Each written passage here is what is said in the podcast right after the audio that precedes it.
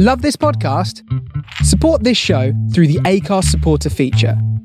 It's up to you how much you give, and there's no regular commitment. Just hit the link in the show description to support now. On this episode of Big Boys Don't Cry, we discuss the classic film It's a Wonderful Life. You don't have to have seen the film to enjoy the podcast, but just be aware that if you do proceed and listen without having seen the film, the plot will be spoiled for you. Enjoy.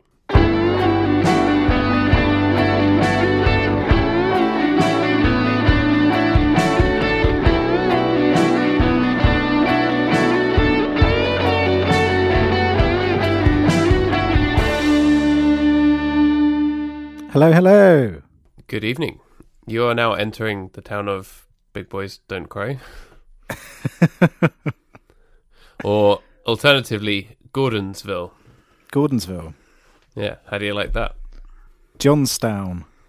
Johnstown, yeah. The Although Bri- that sounds a little bit too close to Jonestown for my liking. Yeah, the Brian Johnstown Massacre. Great band, great band. I don't know why I'm doing that in a Donald Trump voice, but I'm, I'm I don't know either, but I'm enjoying it. If anything's great now, it's just like great guy. He's a great guy. I can't really do the voice that well, not as well as some people, but you know, it's sad. He's got a very distinct voice, doesn't he? He's got a what now? A very distinct voice. That's that's one way of putting it. Yeah, yeah.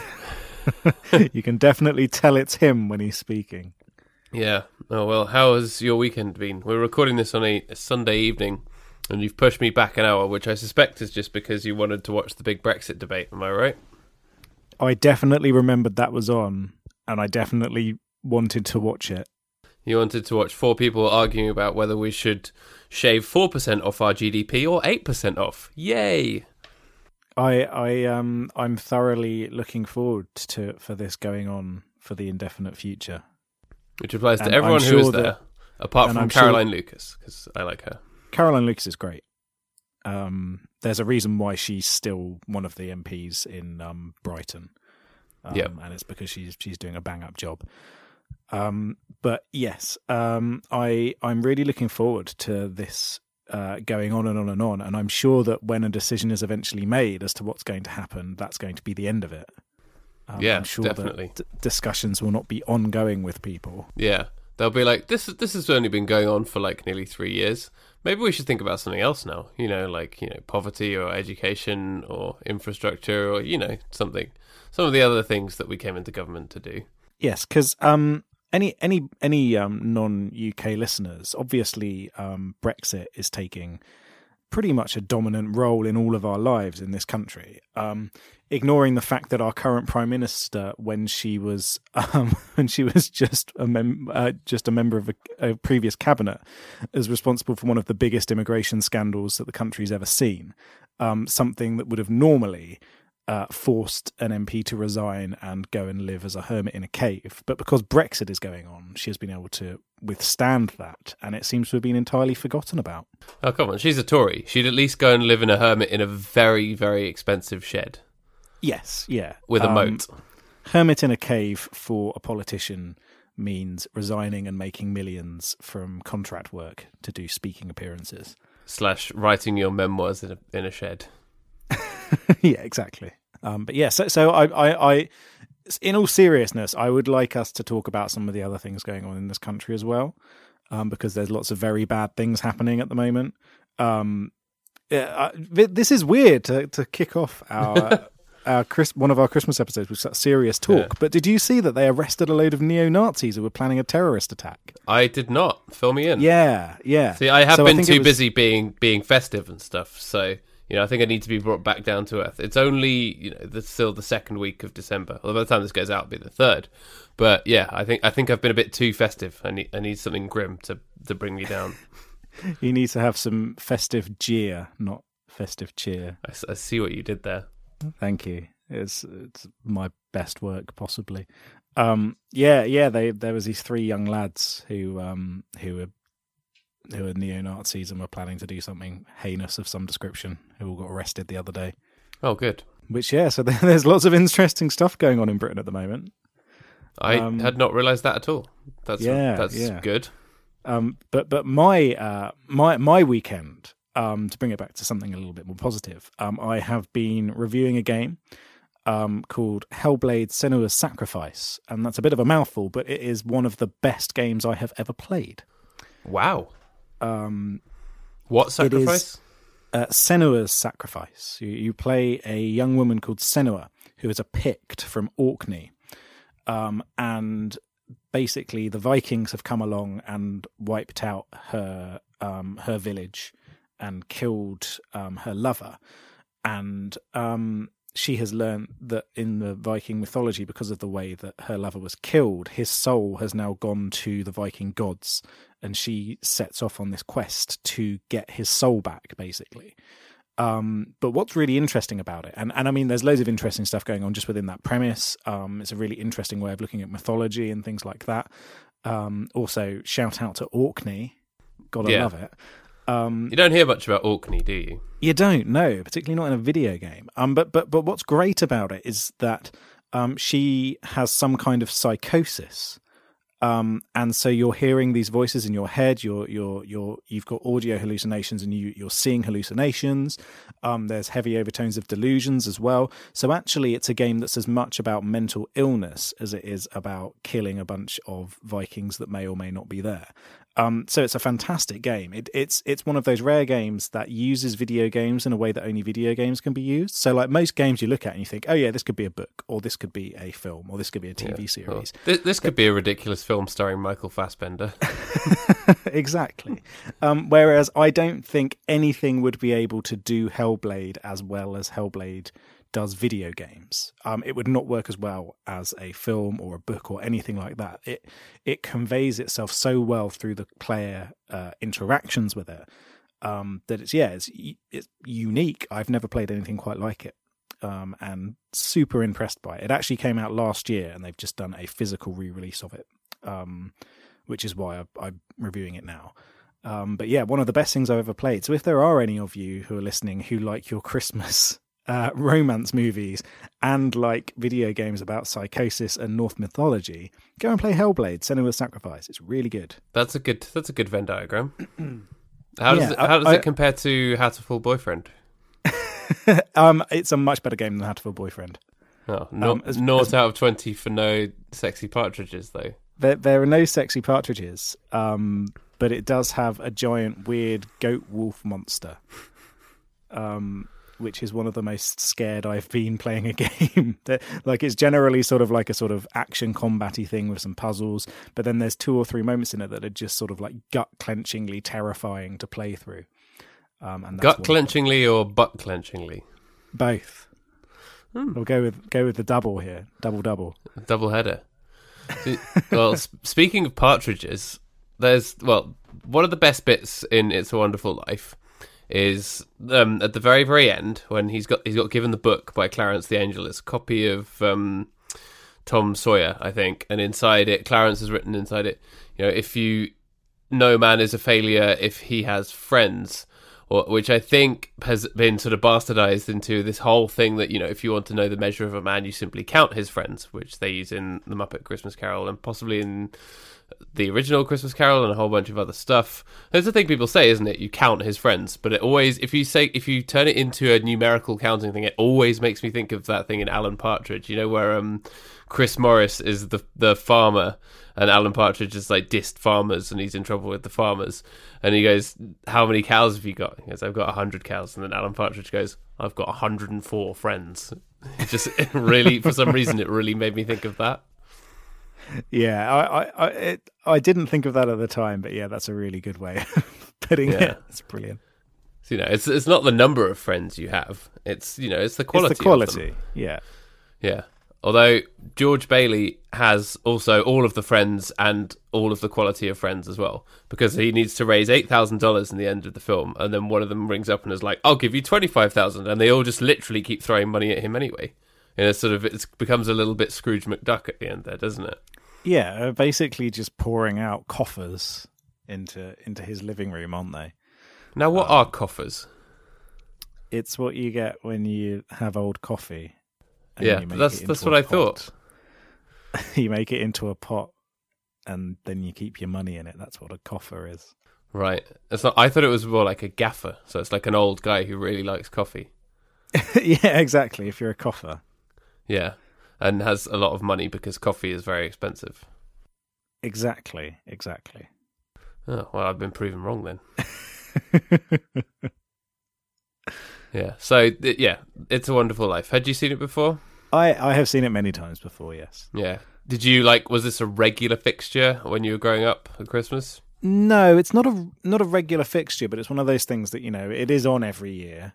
And when you're in the mood, you just pop it on and give it a watch. Um, there, there was very few films that we watched every single Christmas. Um, Muppet Christmas Carol, I think, was pretty much the only one that was a guaranteed watch and yep. remains a guaranteed watch every year. Absolutely. We watched it last night, actually. Oh, did you? Amazing. Yeah. It's very, very good. I enjoyed it very much. It, it's the definitive Christmas movie, apart from obviously Die Hard, which is the best Christmas movie. Yeah, except it's not. Yeah. Because you know what? I think I've only seen Die Hard once in my whole life. Probably oh, really? When I was like fifteen or whatever. I can't even remember what happens. But it now occupies this stupid space in popular culture where it's like, is it or isn't it a Christmas movie? That I'm never going to watch it because I don't care. It's that's the thing is it's not a Christmas movie, but it is a very good action movie. Yeah, um, it's it's kind of a shame that it's its place now is kind of a joking thing where lads can say, "Oh yeah, I like one Christmas movie, Die Hard," and everyone's like, "Oh banter." Yeah. Woo-doo-doo-doo. Well, just just before we started recording, actually, I was on the Twitter and um, I saw a promoted tweet that keeps coming up on my timeline, so I've, I've now muted it. But from uh, from at Sky Cinema saying, vote in the biggest debate of the year. Is Die Hard a Christmas movie or not? And I was like, well done. Slow clap for whoever does social media at Sky Cinema for being, you know, roughly five years late on your meme slash culture posts. Well, it did it did actually trend the other day, didn't it?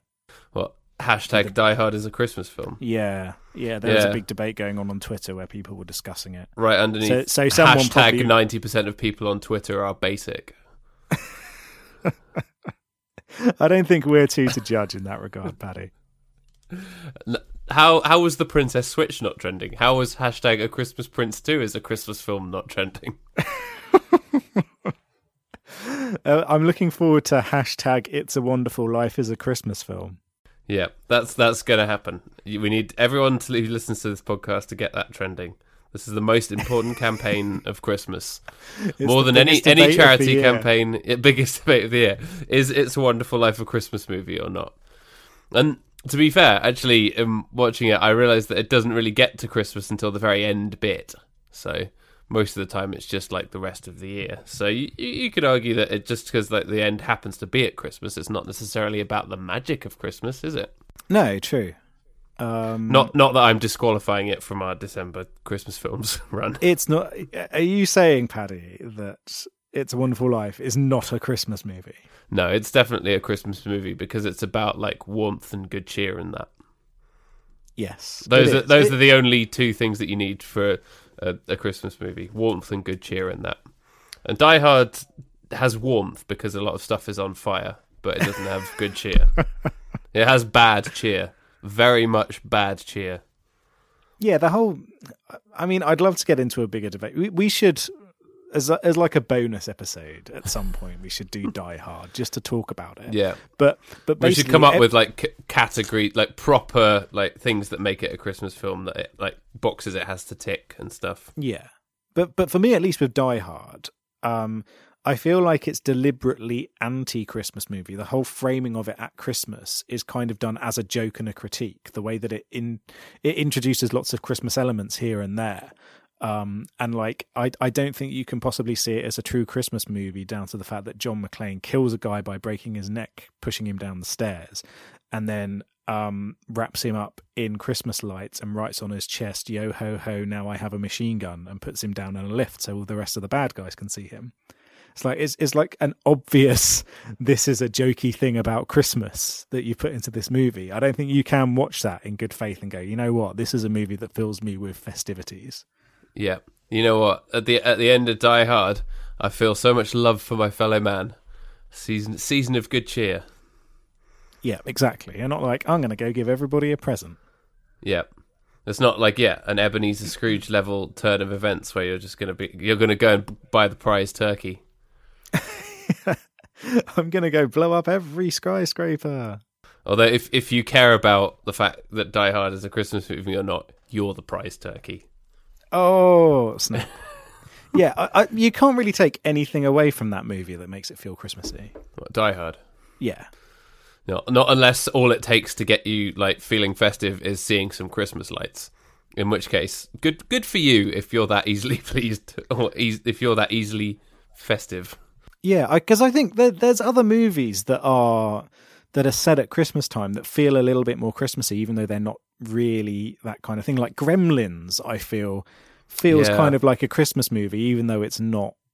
You know, it's still quite violent and satirical, but it has moments of it that make it feel more like a Christmas film.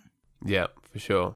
And yeah, It's a Wonderful Life actually I think almost falls into that, because it's it's the message is very, very Christmas like, and it's set at Christmas at the end, but most of the action actually just takes place throughout various different times in George Bailey's life that don't in any way relate to Christmas. So that's that's a good, I think, model for a, a Christmassy film that isn't necessarily about sleighs or decking halls or reindeer or Santas or whatever. Yes, yeah. But but what's interesting about It's a Wonderful Life is that it wasn't initially successful. And yeah. Did, did you know this, Paddy? I sort of va- vaguely aware of this, yeah. The, the, the reason it sort of is popular now is because of some li- weird licensing shit or, or copyright stuff that meant that it was shown on television all the time in the eighties, and it sort of retroactively became a classic. Is that right? Yeah, so it didn't actually make back um, the the amount it, it made to make it initially, um, and was kind of it, it did quite well with critics. They enjoyed it, um, and I think it was at least nominated for some awards if it didn't win them. Um, but it then um, yeah failed quite badly when it came to people going to see it at the cinema. Um, however, there was this loophole around it and copyright that allowed it to be shown quite regularly, um, which, you know, as as we've seen with films like Night of the Living Dead, giving people plenty of access to a movie helps reach a huge amount of people. And so over time, it's become this this classic, as it were. Um, and yes, which I thought is quite interesting that, you know, initially when it came out, people didn't necessarily think all that much of it. Yeah, that's definitely really, really interesting, and that perhaps maybe it's because of nostalgia, isn't it? Nostalgia maybe for something that perhaps didn't even ever exist. This this sort of like nineteen forties idea of, of America and of good people that maybe at the time sort of fell flat, which is really interesting as well, because if it came out in nineteen forty-six, um, just after the war, when you think that people would be really, really, they would want this kind of message, that that would be exactly incredibly timely, but perhaps it wasn't. Mm, and I think it's it's just a sign that maybe people didn't know what they were doing. Yeah, they had else. no it, idea. Because it is a very good film, and it's one of those rare movies of that time period that still holds up. Um, when you go back and watch particularly films pre nineteen sixties, um, quite a lot of them don't really hold their weight these days. And there's a, a few standout examples that do. And, and It's a Wonderful Life is one of those films that works incredibly well, um, even watching it nowadays, wouldn't you say? Oh, absolutely, yeah. I love it. It's really, really good. It really, really holds up. The scenes are all sort of the right length. It flows at a nice pace. It has this really lovely supernatural element to it with the angels and stuff, and the angels talking, and that's a really good framing. But the, the performances are really good as well, which I think actually has a lot to do with, with James Stewart as well, doesn't it? He's a, he's a really good actor and had this really, really long career. And the thing is as well, back back in the day, they were working actors hard. They were basically owned by the studios, and they would be doing a film. They would be working all of the time, like basically all day, every day acting. And it shows, because he's actually very, very skilled. Even though he's kind of the same in every film, he still pulls it off. Yeah, and and I think you do get those actors that are able to do that uh, and are still able to be incredibly captivating to watch. And yeah, James Stewart here is is fantastic. And I think the whole cast really does a great job. And so between the sort of slightly offbeat plot where you've got these fantastical elements in there, and the performances, and like the the way that it, it straddles that line between drama and humour throughout, um, it's a really good movie. Although it did feel a lot longer than I remember it being. Yeah, it's two hours and ten, which is quite long. What, one hundred thirty minutes, twenty-four seconds, says Wikipedia. But yeah, I mean, compared to a lot of films, compared to good films now, that's long. Compared to a lot of the guff that is shown in cinemas these days, that's relatively short. Like, most of the kind of big block- blockbustery, you know, Marvel shooty-fighty films are all at least two and a half hours, aren't they? Yes, yeah. A, a lot of them are, they're, they're all at least two hours long. And a lot of your blockbusters are. Um, Muppet Christmas so, Carol, hour and twenty-five. Perfect. Perf- perfect. Absolutely nailed it. That's what I want out of a Muppet movie. This afternoon, um, I also watched A League of Their Own, and that is surprisingly long as well. It's two hours and seven minutes. Oh, right, okay. Although I think at, I think at least seven of those minutes were, in fact, the very, very long credit sequence in which all of them, as like old ladies in the eighties, have a game of baseball to a, a ballad by Madonna. Do you think that was part of her contract? No, I, th- I think she forced herself upon it. But yeah, uh, so yeah, two two films in two days that were over two hours long, but um, it, it flowed nicely. You know, you you were happy when it was over just because of the that length. But yeah, it's good. Yes, yeah, it's, uh, and I think a lot of that comes down to the fact that a lot of, because the last time I watched this was I made a, a I made some music videos for our our first E P with Palomino Club. Yeah, um, and they were all basically I took out of um out of copyright movies. and and made like music videos out of them, basically cutting them down quite succinctly. And that was, I hadn't watched it between now and then. I remember both times thinking, God, there's a lot of stuff in this movie that I don't remember, because all of the big things that you remember about this film, it's basically the last twenty minutes. Yeah, the the climactic bit, which I think if you took that and had that as a short film, it would still work, wouldn't it? It would, yeah. You don't necessarily need all of the intric- intricacies of it all in the build-up. I think I think the build-up works really well because you get a lot more characterization, which which is which is you know necessary, but it does still kind of work on its own. Just those last bits and pieces. You're right. Actually, it's it's it's very much a character-driven film, and you know maybe at the time people just wanted plot-driven nonsense. They what wanted new. What yeah. You know, what changes? They were all there going, you know what? I want the Avengers four Endgame. That's what yeah. I want. They're all sitting there in the cinemas, like, watching the black and white films going, this is bollocks, give me some shooty-fighty. I want Thanos to destroy half of all life in the universe. That's what I want out of my black and white, chilled-out movie. Yeah, I don't want to see families, I don't want to see angels, I don't want to see none of that shit. I want giant purple men disintegrating life. Who's a giant purple man? What's that, sorry? Who's a giant purple man? Thanos. Thanos, Thanos is a giant Thanos. Purple man with a big chin. Yeah. See, I, I don't know anything about any of it. Mate, you're supposed to be the comics man. I know, th- but this is the big joke. I'm a comic person who doesn't like comics. Paddy Paddy Comics Johnston is yeah. your is your better name. That's that's what they call me. I know that when you when you come home from work every day, you're just there, and, and you're on your way home, you've picked up a new Marvel. And you just put it there on the patio and you just set it on fire and go, take that, comics nerds. A new Marvel, as they call it. Yeah, I call them Marvels because they're marvelous. Marvels. Yeah. I don't know what to call the D Cs. Ducks. The Ducks. Yeah. Yeah. The Mighty Ducks. The Mighty Ducks. And I'm like, how? Who's mighty now, Ducks? As I step on them. Where's your Emilio Estevez now, Batman? Yeah. You think Emilio can save you? Well, he can't. Yeah, because it's funny because you're the main comics guy, but I think I probably own more comic booky superhero stuff than you do. I'm and I'm I'm I'm certain not a, that you do. And I'm not a big fan of that kind of stuff either, but there's just certain bits of it that I really, really like. I'm more of a weird stuff kind of guy. Yeah. Um, That, that's a good description of you. You're a weird stuff, stuff guy. A weird stuff guy. I think, yeah. yeah. that, that That's going to be my new Twitter bio, I think. weird, weird stuff, stuff guy. guy. Which kind of sounds like you own a curiosity shop. Oh, I would be perfect for owning a curiosity shop. Yeah. I'd love to own like a, a strange curios shop or like a little odd odd museum where it's weird stuff inside it. Yeah. That would be my dream job. And then people come in and I'm like, come and see my wares. Yeah. I've got some, a taxidermied beast in here. I've got some Marvels in here. This are the ashes of a ruined Marvel. Some say that a man buys one every day and burns it, and this is what we have. Do you like my creepy shop owner voice, by the way? That's good. That's also I think a little, it's quite little good. bit, um, little bit P T Barnum, isn't it? Yeah, yeah. I think I think it works quite well. Come gather and see my wares. And, you know, based on the success of The Greatest Showman, which is an incredibly faithful retelling of P T Barnum's life, I think people are hungry for those kind of stories, aren't they? And for those kind of characters. I think we need yeah. to get this into film. And it means that people are going to go watch a biopic about me where yeah. a handsome young man is singing all the time. Yeah.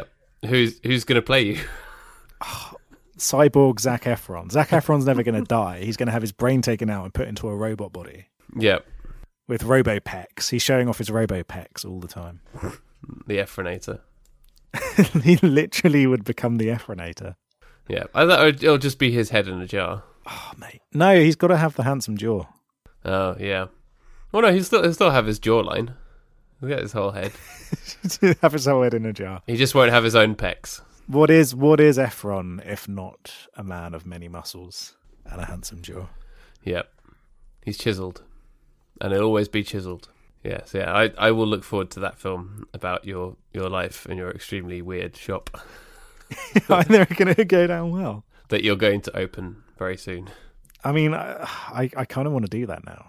I, I'm I'm going to wake up tomorrow morning and be really sad that I don't own a curio shop. I think this is your this is your true calling in life. We're gonna we're gonna have to quit the podcast so that you can do this shop. Oh, true, true. But then I'm I'm counting on all of our ad revenue to make make me the money to go and buy this shop in the first place. This is true. This is why we need to get some sponsors. Yeah. Do you reckon P T Barnum would sponsor us? I definitely... Have you got a Ouija board at hand? Well, Oi, P T. Funny you should say that. Yeah. Uh, no, I do not. Oh, shame. Yeah. But I'll I'll find one and I'll ask him. Maybe I'll get one for Christmas. Yeah. I mean, the alternative to make that money is to become a real bastard. Um, that's what I learned from It's a Wonderful Life, is be a bastard and you get super rich and no one can stop you. And yep. there, there, there's no just desserts for you. You like just the, get away uh, with it. The not at all cartoonish villain, Mister Potter. Yeah, he and, and he gets away with it. it I, I don't remember that, and it really annoyed me. He just gets away with everything at the end. No one turns up and stabs him in the neck. Exactly. He stole he stole that eight thousand dollars from George, and he still got it. He's what still an got awful it. bastard. And he's just got that money. He he faces no ramifications for it. I wanted one of the more angry angels to come down, like Michael, to come down and just be like, mate, what are you playing at? And just smite him. Michael from The Good Place. Michael Foot. Oh, Michael Foot. in, his don- in his donkey jacket. The donkey jacket of death. Now that sounds like the kind of thing you sell in your shop. Come witness the donkey jacket of death. When you put it on, you become incredibly unpopular with the British population and you will never win an yeah. election. It's a surefire way to kill any hopes of a political career. Yes, but yeah, yeah, Michael, he's the livid archangel, isn't he? Yeah. He's, he's he likes stabbing fools. Yeah. He's that, furious. That, that, listeners can probably tell, I don't know very much about Christianity. Um, I, I generally glean it through osmosis, but I think he's the one who he, he's the one who goes and beats up Satan, isn't he? The angel Michael. Yeah, def- definitely. Not Michael Foot. Not Michael Foot. Uh, not Michael Foot or Michael from The Good Place, played by no. Ted Ted Danson. Very well. No, although I could imagine him becoming a vessel for him at some point. Yeah, I I, I could genuinely see Ted Danson having been in It's a Wonderful Life. You just yeah. you could just sort of slot him in, couldn't you? You could, you could. He would fit in quite well with the tone of the movie, wouldn't he? Yeah. Have you seen The Good Place? No, no, I haven't yet. I watched um, the first season and a bit it. of the second. It is extremely good. It's worthy of the hype, for sure. Oh, excellent. I highly recommend it. One of Ted Danson's best roles. Oh, okay. Yeah, I'll have to watch it. Yeah.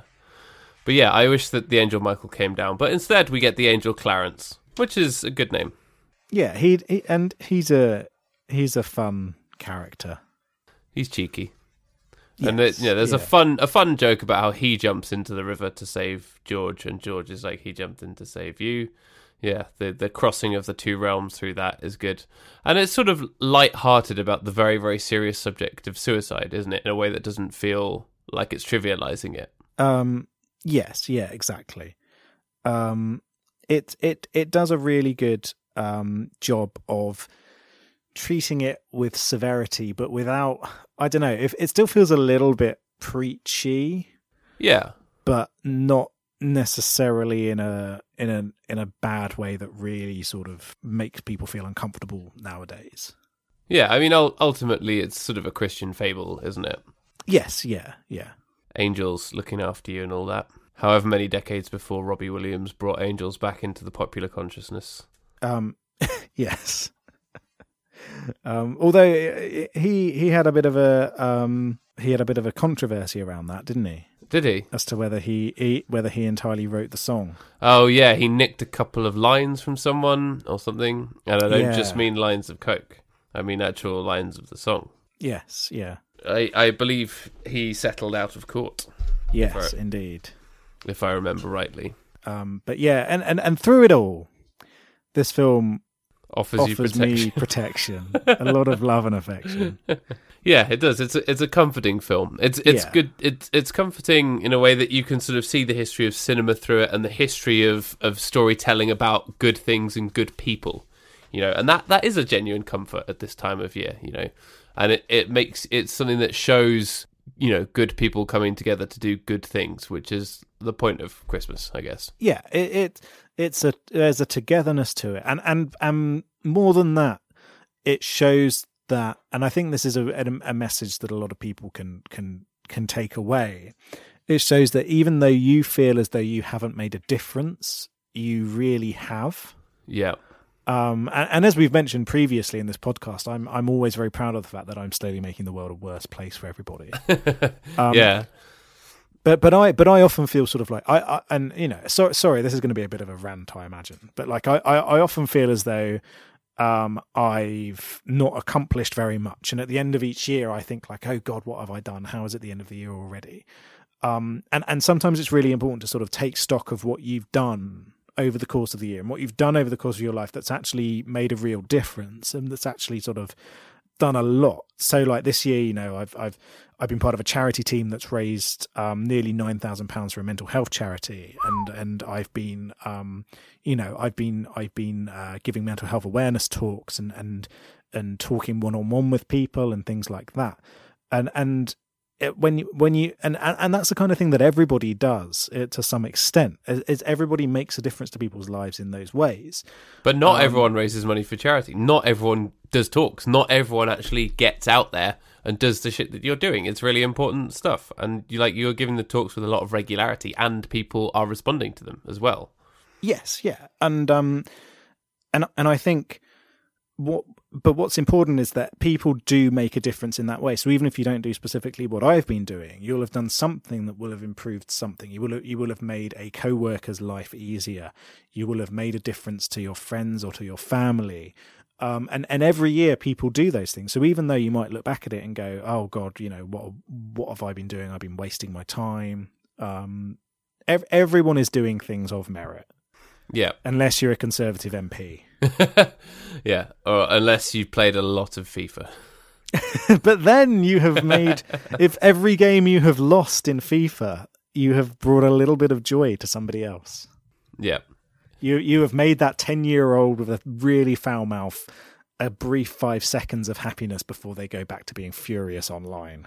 Yeah. You know, yelling abuse at faceless teenagers on the internet. It makes some people happy. Exactly, exactly. So, yeah, yeah. Everybody does make a difference, and and, yeah. and that's I think the really important thing to take away from this. That like, you know, Bailey is like he does. He's done this huge amount of good, even though he doesn't see it, and and and that's what's great to take away from this film. Yeah, absolutely, and it, yeah. So in a way, it's almost more of a kind of New Year film, isn't it? Then much better than New Year's Eve, anyway. But it's yes, sort of, um, yeah. yeah, just take, taking stock of things and looking back at the things that you've done and whatever, and you will always have made a difference somehow. But the the clever thing that the film does is to actually show you those things. And yeah, that's the kind of the last few minutes where you're seeing um, him go around the town and going, oh yeah, his old boss became like a drunken bum who went to prison because he wasn't there to stop him from accidentally poisoning a child, which is quite grim subject matter, really. But it's, you know... It, hits home, and he wasn't there to save his brother from the ice, so his brother died and stuff. That's all like actually very, very quite, yeah, hard-hitting stuff. But to to actually be shown that on screen, in contrast to having seen it already earlier in the film, is a really, really effective visual device. And I'm actually kind of surprised that that isn't also almost more of a trope in cinema. Yeah, and it, and you don't really see it that often, do you? Um, you see right. it, you see it here and there. Apart but... from in uh, our favourite film, When We First Met. True, true. I mean, I was very disappointed that when um, it, it goes into the alternate reality, George Bailey doesn't look down and go, I'm fat now. I'm fat now. um, but the, the the alternative take on the town, when when he does go back in, go back and, and sees this brief alternate reality where he never existed, it does look like it might be quite good fun, doesn't it? What, Pottersville? Yeah. Yeah. Everyone living in slums. You go there. You, you go there for a night out. It's Everyone like, gambling. Everyone's gambling. Everyone's partying. There's all like strip clubs and stuff. Sorry, the cat is whining at me whilst trying to attack my arm, and I'm not quite sure what she wants. Is she furious? Yeah. Can, hold on. Can you see me? Hang on. I'll turn my. No, I can't see you. Your um, oh, okay. Your camera's turned off. She she's sitting here staring at me. Her eyes have suddenly gone almost black like a demon's. Her pupils are so big. Um, and she's just sitting here whining. And if I move anywhere near close to her, she just playfully bites into my arm and starts attacking it. Well, at least it's playful. Yes, I think she wants to play is what she wants. Right. Um, that or she has some strong opinions about Pottersville. I think the, she uh, loves Pottersville. Alternate reality. Yeah. Not the uh, the film. Yes, not the film. Although the, I, I was watching that today. Were you actually? Yeah, we'll have more on okay. that next week. Yeah, yeah. I haven't watched it. Yeah. So don't do not reveal anything. Oh, get off me, you little bastard. What are you doing? She's now staring at okay. She's now staring at me with her ears facing like backwards almost, with her mouth slightly open. I do not know what's going on with you, cat. You've gone mad. Is she fully grown now? She is, yeah. She's still very small. Um She yeah. she is a she is a tiny cat, but yeah, she's fully grown now. She's over a year old. But she has a lot of fur. She has a ridiculous amount of fur. Yeah, so that, that contributes to a, a, a feeling of largeness, even if she's not large, yes, large in yeah. stature. She has always been fluffy, but I think her fluffiness has actually grown with age. Yeah. Um. So she's even fluffier than she was when she was a kitten. One day you're going right. to come home and there's just going to be like this literal ball of fluff, like a round sphere, just like rolling around. Yeah. It's going to be the day. What are they called? The, the day from, of the Triffid. What What are they called from um from Star Trek? Tribbles. Tribbles. Is that it? Tribbles. Day, day the little... of the Tribble. Because tri- yeah, Triffids are the big monstrous plants that eat people. Not that. uh, I think they're called. I think they're called yeah. Tribbles. You're going to need oh, a couple... one thing. Right, one thing. Sorry, this is completely off tangent. I am still annoyed that we have never had a good Day of the Triffids movie adaptation. I know they did the old one, which was kind of all right. It's an amazing book, and I want to go see a big, scary Triffid on screen. I think that's very disrespectful to the Little Shop of Horrors. uh, true, yeah. Um, but something scary. I want a big, big, scary, big, scary Triffid film. Yeah. They could shoot it at your shop. If you buy, you only need to buy one Triffid, and then you're set, right? You can rent it out to the movie business. Yeah, there we go. Yeah, and um, then your your cat can come in and roll around.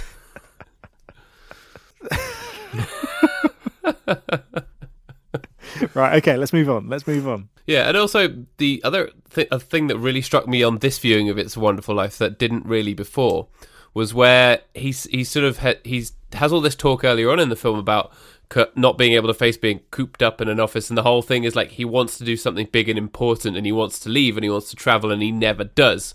And I never really considered that as much as the whole thing about all the townspeople coming together for him and all the things he did that were good that he couldn't see and stuff. But it's like, actually, he never got to do the things that he wanted to do. So he had to kind of had to be shown that it was okay that he didn't do that, uh, which is more of a different message, which is about having gratitude for the things that you have and that you can and can't change and whatever. And that's kind of uh, almost a Zen message. And I, I liked that. I, I identified with it on that level as well. Yeah, I, I and I think, I don't know, it's one of those things where I think this movie really resonates with a lot of people of our generation. And I think a lot of that comes down to that, is that, like, for us, you know, millennials in general, um, we have we we've been working in one of the most difficult times to be working, and it's not well. It's kind of that the opportunities are more difficult for us than they were for previous generations, I think is the, the fair way to say it, just statistically. Um, and and that with the added pressure of, you know, being told that if you go to university, you'll be able to do these amazing things. Um, a lot of people have found that they haven't been able to achieve the amazing things that they once wanted to do. Cat, mm-hmm. Get away from my mixing desk, you fucking bellend. Um, and and so um, and so yeah, it's it's one of those things where a message like this, which is fine at saying, you know what, maybe you didn't get to go off and travel the world when you were when you were twenty-one because you had to get a job, or, or you know what, maybe you're not working your dream job and you're not you're not a stunt racer slash president of the United States yep. just yet. Um, it's an important message. You haven't built a house home. Out of avocados. No, exactly.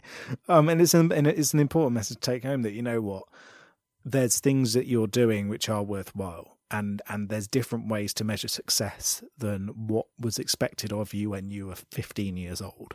Yeah, which is something you don't expect from a film made in nineteen forty-six, especially as so much of the like kind of older generations chat about millennials is is always just like, oh, it was so much harder in my day. These kids don't know they're born. Meh, meh, meh, avocados, work hard, there, whatever.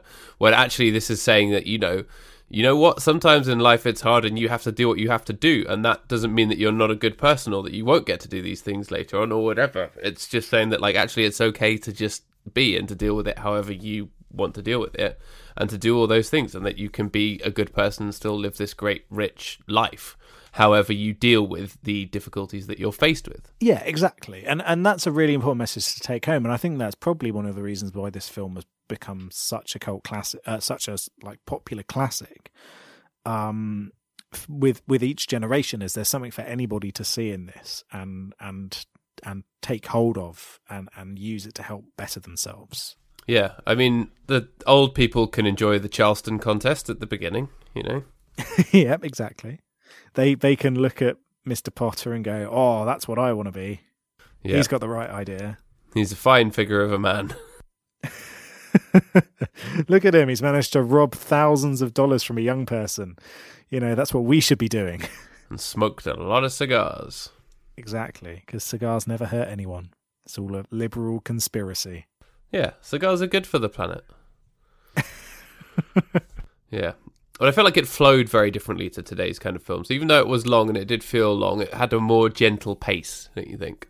Yeah, and, and the other thing is the way that it's framed is, let's compare it to another Christmas classic, uh, Muppet Christmas Carol, which also has the kind of flashback and seeing these different points in someone's life. Yeah. Um, where in, where in Muppet Christmas Carol, obviously, you know, based on a book by uh, Gonzo. Yeah. Um, Sir Charles Gonzo. Sir Charles Gonzo. But obviously, you know, it's based on original source material, much like um, It's a Wonderful Life is based on original source material. But the, yeah. the pacing that the two have gone for is very, very different, when a lot of it still comes down to, it's really the boils down to the same message, is someone has lost their way at Christmas time. By looking at what's important in life, they realise that they are good, and then they will continue to or... will do good things, and everyone comes together and sings a song. Yep, which is the most important part. That, yeah, that is the, the only the only time I felt like I liked Auld Lang Syne was watching the end of this film. I mean, the most unrealistic thing about this movie is that everyone seems to know all of the words. Yeah, which is not true. Nobody knows all of the words to Auld Lang Syne. It doesn't exist. No. It's from a time before language. Scholars have been searching for centuries for the full, the full manuscript of the lyrics of Auld Lang Syne, and it's never been found. But yeah, I may actually, all, I feel like... May, it, may all old lyrics be forgot. And Triffid's in good time. Yeah. I actually... I actually feel like It's a Wonderful Life owes a bit of a debt to A Christmas Carol, which is probably something that the, the writer of the original story, the short story that it's based on, was... Um, definitely new, probably influenced by Charles Dickens or whatever. But yeah, the the idea of losing your way at Christmas and being shown an alternate reality that gets you to change your mind or do something differently is yeah is is a really great story. and one that is often imitated, or in the case of A Christmas Carol, remade to death. But yeah, it's it's there's a through line for the two two films that I think also helps with the the festive feeling of it, and the the slightly preachy but still very good and warm message of it. Yes, yeah. Um, it yeah, it it it all works very well, doesn't it? It all flows very well, and and I think it does. It clearly does take a lot of inspiration from A Christmas Carol, because it you know it's this other quintessential Christmas story. Yeah, it is. Although, level with me. What's with the Crow? What's with the Crow? Yeah. Um, well, the the Crow dates back to um, a an ancient myth whereby if someone dies on the night before Halloween in a violent way, they then come back the year later and enact vengeance on those who killed them. Um, best told through the the the wonderful legend, The Crow, um, where Brandon Lee came back as a goth musician and killed a bunch of gangsters. Yeah, I mean, in in a way as well, that's where the through line goes. It goes A Christmas Carol, It's a Wonderful Life, The Crow. Yeah, exactly. You should watch those three films in one day, and yeah, you'll be surprised how they flow well together. And there's also at one point, um, Uncle Billy is sort of weirdly comforted by a squirrel. Did you did you notice that? Yeah, that is. There's so many moments in this movie where I'm just like, what is going on? There's just these odd little idiosyncratic moments where you're like, what? Squirrels, well known for their domesticity, warmth, and non-rabid claws. I mean, squirrels are bellends, aren't they? Let's be honest. They are awful. Red, red squirrels, I guess, are okay because they're the endangered ones. But yeah, grey squirrels, bastards. Get out. Get out, squirrels. Stop stealing my seeds from the garden, you bastards. Yeah. Yeah, stop chucking the leaves all over my garden and leaving, like, nutshells. Oh, dear. Yeah, yeah, there's lots of little moments like that in this film, there, aren't there? Which are a bit weird. Yeah. And you're just like, is this a nineteen forties thing? Is this what everyone was doing just after the war? They're like, oh, well, during the war, we had to ration our crows. So now that we've got a good stock of them, let's have one in the film. Let's have one in the movie, yeah. Um, yeah, it's, it's, a, it's an odd one, but... I, I don't know. I think those little moments make it even better, though, don't they? Just yeah. These weird little quirks. Yeah, you're just like, yeah, sure, why not? I'm enjoying watching an old film that's flowing slightly differently to what I usually watch. You know, yeah, why not? Give me the squirrel. Did you notice yeah. that the two cops are called Bert and Ernie? Yes, although apparently that's not where the names Bert and Ernie came from. No, supposedly it is just a coincidence. Yeah. I do kind of love it, though. Which is hilarious. And, um... that song that they sing, Buffalo Girl, Won't You Come Out Tonight, always makes me think of a Gary Larson cartoon um, where that I didn't get when I first saw it because I was small and then had to have it explained to me, where it's, co- it's called The Elephant Man Meets a Buffalo Gal, and it's got the Elephant Man and like a sort of cow woman in a suit meeting at a bar. Which I found Amazing. funny, even though I didn't really understand it. It's one of those things that works even if you don't quite understand what's going on. Yeah, which is the genius of Gary Larson. Yeah, it's a. I, I like this movie, Patty. Yeah, and that yeah, song keeps coming back. It's really good use of like recurring musical tropes and stuff. It's good, and the two the two blokes serenading them out, out in the rain while they're having their fake honeymoon. It's full of like tender moments like that, which are still again little moments that don't necessarily crop up in the bit later on where they're trying to show him all the good things that he did in his life. But it's all yeah, it's nice, nice little. Moments like that, isn't it? Yeah, yeah. It's a it is a feel good film, even though you know there's there's there's these moments of darkness in it. Um, yeah, like when he it... finally loses it, like when um, Uncle Billy has lost the money and he's like all drunk and he's shouting at his family and stuff. It's genuinely like very hard to watch because you're just like, no, no, this is this is bad. I don't like it. Yeah, yeah. It's it's quite difficult to watch, but it but it it then makes the finale even more satisfying in a way, doesn't it? Oh, yeah, yeah, of course. Like, it genuinely has that capacity to affect me emotionally, which, you know, is not, a lot of films don't. Although I was yeah. very, very obviously affected very emotionally by A Christmas Prince two. I was going to say, you know, that is the emotional tour de force of cinema. Yeah, you know, I really, really felt that the whole of the nation of Aldovia was at stake. I'm glad they were able to solve that really obvious piece of fraud. Yeah, see, if um, if they'd had Bitcoin... They'd have, been, they'd have been able to solve his um, the problems of Bedford Falls instantly. You've been like, we yeah. lost eight thousand dollars. Don't matter, mate. I've got Why? eight thousand Bitcoin right here. Why was the angel of Bitcoin not sent down to solve everything? Yeah, yeah, Clarence. Where's your cryptocurrency? Don't want angel your mouldy coin. Old copy of Tom Sawyer. Yeah. Um, it's, it's interesting that this film has had one sort of remake, which is an adaptation film that came out that I've not seen, which I can't even remember what it's called, but it's never been remade or like redone, which is interesting considering the position that it occupies in popular culture. You'd think someone would have had a crack at it, but maybe it's a licensing thing. I don't know. Yeah, maybe it's just one of those things where they'd be too worried about the backlash. Yeah. To really, um, to really do it, and and it's I don't know whether it's the kind of movie that people would go and see again. Like if it, yeah, if they if they remade it with I don't know Mark Wahlberg or someone. Yeah, you've got you got Johnny Depp, right? A fifty-something-year-old man playing a twenty-something-year-old man because yeah, that's he's running around. He's he's running around like Jack Sparrow. Um. I've lost eight thousand dollars worth of rum. I'm livid. It's gone. Oh. um, and they're like, oh, "Don't, don't cry, Johnny Depp. You did some good things in your life. Cho- you made, chocolate you was Donnie sort of Brasco. Okay, I guess." You made Donnie Brasco. And and so yeah, yeah. I, I, I don't know whether it would. It's the kind of movie that people would go and see. I think people would be a bit soured at the entire thing. And then is it the kind of movie that people would go and watch at Christmas time, given that a lot of the biggest movies at Christmas time aren't that kind of Christmas movie anymore? Yeah. You think it's not festive enough? Yeah. And, and like people don't really go and see big Christmas movies that much unless they're a rom-com. Yeah. Which explains Four Christmases. The greatest movie of our generation. The greatest Christmas movie of all time. The, it's it's I've never seen it, but I've heard such great things about it. Yeah, it's, it's Vince Vaughn's most iconic role. It's up there with the remake of Psycho that he's in for some reason. I have not seen that. Have you not? It's it's no. a fascinating and weird project because it's basically a shot-for-shot remake, apart from it's got Vince Vaughn in it. It was directed by someone odd. Who was it? But yeah, it's got, I think it's Anne Heche and yeah, Vince Vaughn. Oh, it's directed by Gus Van Sant. Oh, okay. See, that sounds vaguely interesting. It's not. It's because because it's literally a shot by shot remake. It basically follows the exact same pattern as the original.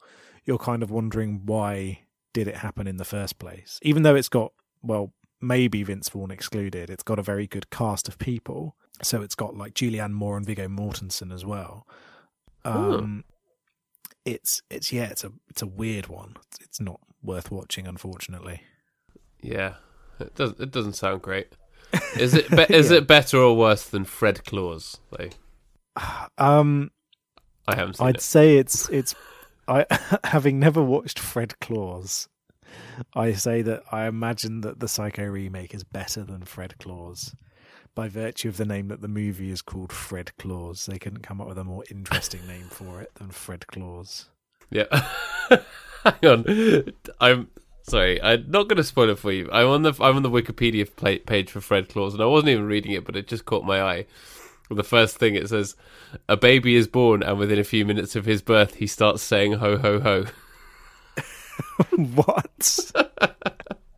Also, that... above above it has the warning from Wikipedia. You know, sometimes it has like a warning. It says, this article's plot summary may be too long or excessively detailed. That's amazing. Oh dear. But, but like, could they not have? You know, they could have called it the Santa Sibling or something like that. Hey, that that's not bad. Uh, yeah, the, I'll, I'll go back in time and walk into the into the boardroom and be like, "Oi, guys, don't call it Fred Claus, Santa Sibling." And they'd be like, "Oh, thank you." It's like, boom, give me your money. No, no, I got it. S- Santa Bros. Oh, Santa Bros. Yeah. Oh no, no, no, bro, bro, bro. Oh, no, that's got to be the tagline. Bro, bro, bro, Merry Christmas. Yeah. Yeah, Santa Bros. That's yeah. way better than Fred Claus. Like, there, there's so many better options than Fred Claus, and they went with Fred Claus, and for that reason, I'm never watching that movie. Oh, wait. If I see a copy of it, I'm going to throw it in the bin. You're gonna, you're gonna stamp on it on your front porch and set fire to it. I am. I am. Take that, Fred Claus. Take that, the unwanted sibling of Santa Claus. Yeah, wait. Although it, it stars your, your main man, Jeffrey Dean Morgan, cameo as unnamed man getting parking ticket. um, as long as at some point he turns up in a bar and starts playing some music on an acoustic guitar, that's what I want out of my Jeffrey Dean. Well, it also stars Ludacris as D J Donny, and I doubt D J Donny's going to let that happen. Oh, man. I, maybe I've been all wrong about Fred Claus. It does have Ludacris in it, playing a D J. Chris Ludacris, Chris Bridges, Ludacris Bridges. oh, to dear. give him his full title. Um, to give him his full name. So... Uh, So yeah, don't, Where don't, were we before we got onto the whole Fred Claus fiasco? Don't watch Fred Claus. Watch It's a Wonderful Life because it's very good. If, yes. if you haven't seen it, it's really, really worth your time. You might be thinking that it's one of these old-ass films that, like, oh, people say that it's so great, but I don't want to sit through some boring old shit. Shut up. Watch it. It's good. Yeah, it's good. And you can always just go and get a cup of tea in the first hour and a half. You can. There's a lot of stuff where it's a, there's actually a lot of dialogue really packed in, which I think is also kind of of its time, and you don't have to pay attention to all of it. You do feel you will be sort of listening. And at one point, Claire walked in and was like, "I can't understand a word any of these people are saying." Well, yeah, it's from nineteen forty-six. The sound mixing isn't that great, funnily enough. And on top of that, they talk like nineteen forty-six people, which is yeah. generally gibberish. But I wish everybody talked like that now. It'd be a lot more fun. That's uh, let me just say uh, Fred Claus is a, a terrible uh, what film anyway. Vince Vaughn. I say as I move my trousers up another inch towards my elbows. Yeah, the suspenders. I tell you what, this week was my mad week of Christmas parties, and I got through it, which was great. I had a hangover for the first time all year, and I don't regret it. But our Christmas party, one of the Christmas parties I went to was Great Gatsby themed, and I bought a pair of suspenders for the first time ever, and I put them on, and I was like, "Look at me, I'm a man from the from the twenties, yeah." And then they they wouldn't stay clipped on. Did you have a hilarious moment where they both pinged off as like a slide whistle went? I did, but it happened in the toilet when I was getting changed, so nobody oh, saw it. Disappointing. That would apart be from me, yeah. So I just um, wore my spats instead. Did Did your Great Gatsby party end with a death and crushing disappointment and a feeling of emptiness? Yeah, yeah. Our C E O shot himself in the pool. It was It was grim. Oh, at least it was honest to the book. Then it's one of my pet peeves. Then, I'm really sorry. No, nobody came to the funeral. I'm really sorry, but I hate it when it's like Gatsby themed. And it's like, did you not read The Great Gatsby and get what it was telling you? Yeah. Like, th- this is not good. This is not good stuff. Um, but yes, it, yeah. it, it irks me somewhat. Baz Luhrmann has a lot to answer for, doesn't he? Have you seen the Baz Luhrmann movie? Yeah, we should talk about it's, that at it's, some point, it's, shouldn't I, we? I quite like it. I quite like it. Yeah, we could watch it for the, for this, actually. Yeah. Um, I, I thought I'll it was keep good. my thoughts to myself, but I enjoyed yeah. it. Yeah, so did I overall. But yeah, there's there are layers to it, aren't there? There, there's a lot to sink your teeth into. And I think a lot of people just saw the trailers for it and thought, oh, I'll do a party based on that. Yeah, definitely. And a party where nobody's talking like this. No one's talking like this. Yeah. I say. Smoke a cigar. Smoke a cigar. Embezzle money. Name a town after yourself and be a capitalist man. I mean, that's everybody's dream, isn't it? That's the real message. Yeah. So name a town after yourself. Yeah, I want I want to have enough money to just get a town somewhere. I just buy up all the property and be like, yo, this is Gordonsville now. Yeah, Gordonsville works so well for that, actually. It's just gonna be it's just gonna be gambling dens everywhere. Yeah. Strip clubs. Strip clubs, gambling dens. And curiosity shops. And there's curiosity shop on every corner in Gordonsville. You want to see shrunken heads? I got them by the barrelful. I want to see some triffids. I got uh, triffids. Get your triffids. I got your triffids right here. You want some triffids? I got them. Yeah. Yeah, I want to live in Gordonsville for sure.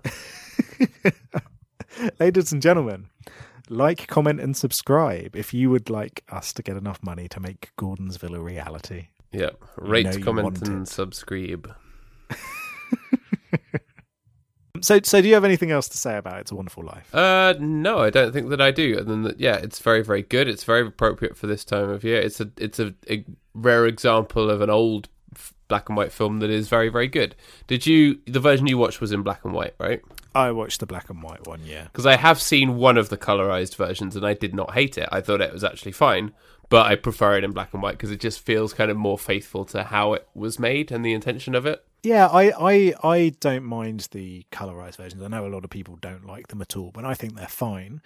Um, but yeah, I prefer it in black and white. Yeah, people who like actually care about whether the colorized versions or not, or like really take against them, it's like, who cares? Get a life. Well, I can understand people wanting the sanctity of, of film as it was at the time, but yeah, I don't, I don't really mind myself. I'm fine with it this way. So yeah, I think I, I think that's enough to say about that. It's a wonderful film. It is a wonderful film. Uh, so yeah, so how are we how are we going to rate this boy? Hmm. That's a difficult one. How many words can you get into Auld Lang Syne before you forget what the lyrics are? Well, it depends if I'm singing it like this or in my regular voice. Well, if you're singing it like this, then no one will be able to tell anyway, so you're fine. Exactly. So, so that, we're, not, we're not even going to rate it. We're just going to just gonna keep talking. Uh, let's see. I will... I'm going to give it... Ooh, I'm going to give it a seventeen, which is quite high, but I feel like it's, yeah, it's very, very good. There's nothing bad about it or anything that kind of really drags it down, really. Maybe it's not like so huge, so huge a deal for me that it can get up to eighteen, nineteen, twenty, but it's it's basically there. How about you? Yeah, so I give it a fifteen. Um, I do feel that it drags a little bit in the early sections every so often, yeah. But that's just the nature of a film from nineteen forty-six. Um, but sometimes and, that's good for a Christmas film, isn't it? Because you're often, during the festive season, if you put it on, you're often sort of talking to relatives and making cups of tea and cooking pigs in blankets and stuff. So it's actually, it's okay that some of that stuff might happen in the background, right? Yeah, yeah, exactly. Um, and so, yeah, I, it doesn't flow as well as it perhaps would do to someone who just watches modern movies. Um, and I think some of those, some some of it could have, some of the fat could have even been trimmed in nineteen forty-six. But um, I, I think it's a really good film with a really nice message, and it works incredibly well. Great performances. Um, so yeah, it's a it's a very good one, and I'm I'm pleased it exists. It is indeed. Oh, and just quickly on the romance element, you know, his his romance with Mary is very very nice, isn't it? I especially like is, the yeah. the Charleston contest and their dancing, and then the the. surprisingly newfangled swimming pool opens up and they all jump in the water, and they have sort of a, a tender scene afterwards where he sort of walked her home, and there's a guy who looks like he's vaping on the patio while they're talking outside. It's great. It's very very nice and believable. It is, yeah. It feels very natural. Um it's a really great little romance, actually. Yeah, it's nice. So, you know, it's got it's got romance, it's got morals, it's got a strong message, it's festive. What more do you want? It's got greed. Yeah, it's got greed, avarice. It's got crows. It's got squirrels. It's got crows. It's got it all. And as far as I can tell, Fred Claus has none of those things. I know, right? So, you know, what are you doing? What are you doing? Go and watch It's a Wonderful Life, not Fred Claus. Oh, boy. Well, that's three out of four Christmas films done. So what what is next? So so next, I think it's actually your turn to tell us, isn't it? Uh, it probably is, yeah. So yeah, we were originally going to watch Four Christmases, not going to lie, um, bec- mainly because we wanted an excuse to dunk on Vince Vaughn, but we can still do that. Um, but um, friend of the podcast, Oliver Carey, sent us the trailer for a film called Pottersville, which looks incredible. So we're going to watch that instead. Yes. Came out yes. last year. Has a lot of our favourite people in it, including Michael Shannon. With his yeah, cra- it has, craggy it has, face. A, has a ridiculously good cast. Um, so, yeah, I, I watched it today. I'm very interested to know what your thoughts are, Paddy, when you've seen it. Okay, yeah. Um, I shall I shall say nothing. But, yeah, that will be our final film of twenty eighteen, Pottersville. Yeah. Do you do you have any other bit, little bits of follow-up or anything? Uh, nothing for me, no. Cool. I just wanted to say that um, friend of the podcast, Adam Molesky, has tweeted us to tell us that Comic Relief is doing a follow-up to a little skit um, thing for Comic Relief in March that's some new material for the Four Weddings and a Funeral cinematic universe, or the, the Curtisverse, as as it should be called. I haven't even watched it because it's awful. But and he says that he, he um, Richard Curtis is the George Lucas of rom-com and needs to just leave his films alone, which I agree with. Because they did, they did Love Actually, didn't they? Yeah, and it was bad. I didn't watch it. Um... It was it was tacky and lame. Right, okay, that doesn't. I don't think me. It went down well, even with people who loved Love Actually. Right, okay. Well, yeah, I, I think there's something to be said about leaving things alone um, once they've reached their natural conclusion. Yeah, which is you know, which is why It's a Wonderful Life is good, right? Yeah, no, um, no unnecessary sequels. Yeah, and where the... you find out. You you find out that the, the crow is actually another angel, um, who used to be well used to be an angel, but then somehow forgot that they were an angel. Yeah, um, and the real wonderful life was the squirrels that they met along the way. That, that was a very poorly veiled attempt to, to dunk on Nagini. In the oh no! Yeah, have you seen it? The fantastic. No, I, I'll, I'll probably watch it when it comes to streaming. Yeah, don't pay for um, it. Watch it for I really, free. I really liked the the first one. I thought the first one was good. But, yeah, it's great. Uh, and this one is still good, but as I said before, yeah, it's two and a half hours of exposition, and there's no way around that. I, I heard that, um, and and this is from someone who I really respect the opinions of, so I hope that they're right. Oh, was it but, me? It, it was from you. um, it, I heard that they like make a, a reference to, to Muggle Wars in it. As a reason why um, Macy Boy Johnny Depp is like, we should stop the Muggles, blah blah blah, um, and um, and and I hear that that part of his reasoning is like, look at the wars, and then it made people think, wait a minute, why did the wizards not do anything during the Holocaust in World War Two? Oh God! And suddenly yeah. I was just like, fuck me, yeah, why didn't they do anything? They knew what was going on. Yeah, because and they did the nothing wizards, about we- it. We've discussed this before, haven't we? How the wizards are actually just terrible people because they yeah. won't help the Muggles who are really going through some shit and could yeah, really use some magical help. And, and I'd never thought of that before. And obviously in the in the books, because my, my experience with the Harry Potter universe is just the, the books. And I don't know if I've watched all of the movies, but I've at least watched. Have you not? Half of them. I might have yeah. missed. I might have missed the Half-Blood Prince. I think I watched both of the last one. I watched the one good. where they have the big wizard fight. In the in the Ministry of Magic, is that the fifth one? The big wizard fight. yeah, there's the big, big wizard fight. Oh, no, they don't. The one, the one with the big wizard fight, where Dumbledore's all like, "Look at my fruity magic," and it's all colourful, and he's like, yeah. "Is that is that is that the the fifth one?" I think that's, that's the fifth one. Yeah, yeah, yeah. And I remember. I don't know if I ever saw all of the fourth one. I remember seeing the irritating little underwater gremlin people. I don't know if I ever saw Edward from Twilight get ganked.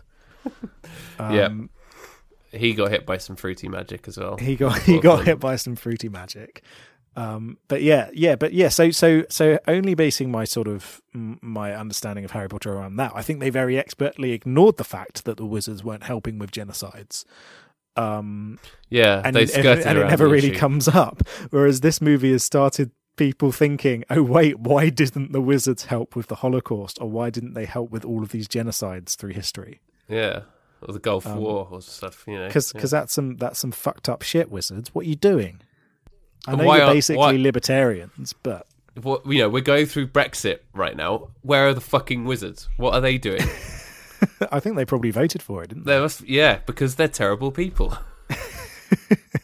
Well, think about it. There's all those rivalries between different wizarding schools. Since all of the wizards apparently went to Hogwarts, they're probably like, oh, we don't need those other wizards from foreign countries. Yeah, E U schools, whatever. We've yeah, we'll cancel the Triwizard Tournament. We're not afraid to do it. Yeah, exactly. So then, the, yeah, the French, like, sexy girl school wizards won't be able to come to the Triwizard Tournament. It'll just be Hogwarts and the, like, really, like, gruff Russian ones. That's that's um, the Hogwarts that you want. Yeah, I just want gruff Russian Hogwarts. Yeah, Durmstrang is where, the, where, the Russian. Were they school. Bulgarian? Bulgarian? No, I thought it was Russian. Or was it Russia? Durmstrang. I'm going to look, look it up. Yeah. I mean, I, I will, you know, you know a lot more about wizards than I do. Yeah. is the northern wizard. wizard well, I'll, on the Harry Potter wiki, it says Durmstrang is the northern wizarding school. Hey up. Oh, it, the school yeah. is willing oh, to no, accept no, you... international students as far as Bulgaria. So I don't think it is. No, oh, no, because you... isn't Thingamajig from Bulgaria? And Victor because he's Krum. playing in the Quidditch World Cup for Bulgaria. Yes, but, but I thought the Durmstrang. school was in Russia, but I think I've yeah. just completely made that up. But it is the it is somewhere in in the far north of Europe, which, you know, suggests Russia. Right. Hmm. Interesting. So, yes. But yeah, that's what I was thinking of, is that he plays for Bulgaria, doesn't he? So I was thinking, oh yes, he'll be Bulgarian because he goes to Thingy. Yep. Yeah, it'll just be it'll just be Victor Krum, and that's fine. What a dude, though. Yeah, legend. He basically saves him. everything. I love Victor Krum. Yeah. He's underrated. He is an underrated character. He's kind of played off as a bit of a joke. Yeah. But he's a bit of a dude, really, isn't he? I reckon he's secretly lobbying the wizards to intervene in Brexit right now. He apparently eventually found love with someone in his native Bulgaria. Oh, that's nice. I'm very happy for Which him. Which is nice. He continued his Quidditch career. You'll be pleased to know. Good. I like Quidditch. Yes. yeah. So yeah, wizard, anyway, wizards right, are bad okay, people, that's... as we've said before. Wizards, what are you doing? Come on. Get with it. Get with the program, wizards. Yeah. Who's who's worse, wizards or Vince Vaughn? Maybe Vince Vaughn is a wizard. He is a libertarian, isn't he? He is, yeah. So he could be a wizard. You never know. Yeah, he probably is one. He's got magical powers, but he's hiding them. Exactly. Fred, Fred Claus is a cover-up. Yeah. Fred Claus is basically just one big cover-up for Vince Vaughn's magical powers, because surely anyone involved in a film that rubbish couldn't have magical powers. He never he never has to have any special effects in his movies, because he just magics it, and everyone on the set's like, how did that happen? Was that like prosthetics? And I'm like, I don't know. Uh, no, no. It's... it's It's the magic, and he's like, it's the magic of cinema. Exactly. And then he gives a little wink, but he winks to the camera, even though there's no camera there. yeah. No, he winks at the actual camera, and they're like, cut. I told you that's not a line in the movie, Vince. We've been through this. oh, right. Okay. Let, let, let's yeah. end this. Good times. Good times. I believe this will be the last episode before Christmas Day, so a very Merry Christmas to you all. Thanks a lot for tuning in. We very much appreciate it, and we hope you have a lovely festive season. And, yeah, very, very happy holidays. Yes, have a lovely Christmas, everybody. Um, have lots of good food. Ha- watch lots of excellent movies. Um, remember that there is a curio shop waiting for you just around the corner if you wish to see strange things and hear me talk in a weird voice. Yep. And Stranger Things three will be on Netflix next year. Yeah. Oh, yeah. But yes, thank you very, very much for tuning in. We really, really appreciate it. Um, if you'd like to get in touch, tell us about Christmas or wizards or any, any of the stuff that we've talked about, suggest things for the Curiosity Shop, you can get us on Twitter at Big Boys Don't Pod or on the emails at big boys don't cry podcast at gmail dot com. Always love to hear from you. And a very Merry Christmas to you. Yes. All right, bye-bye. All right, bye-bye.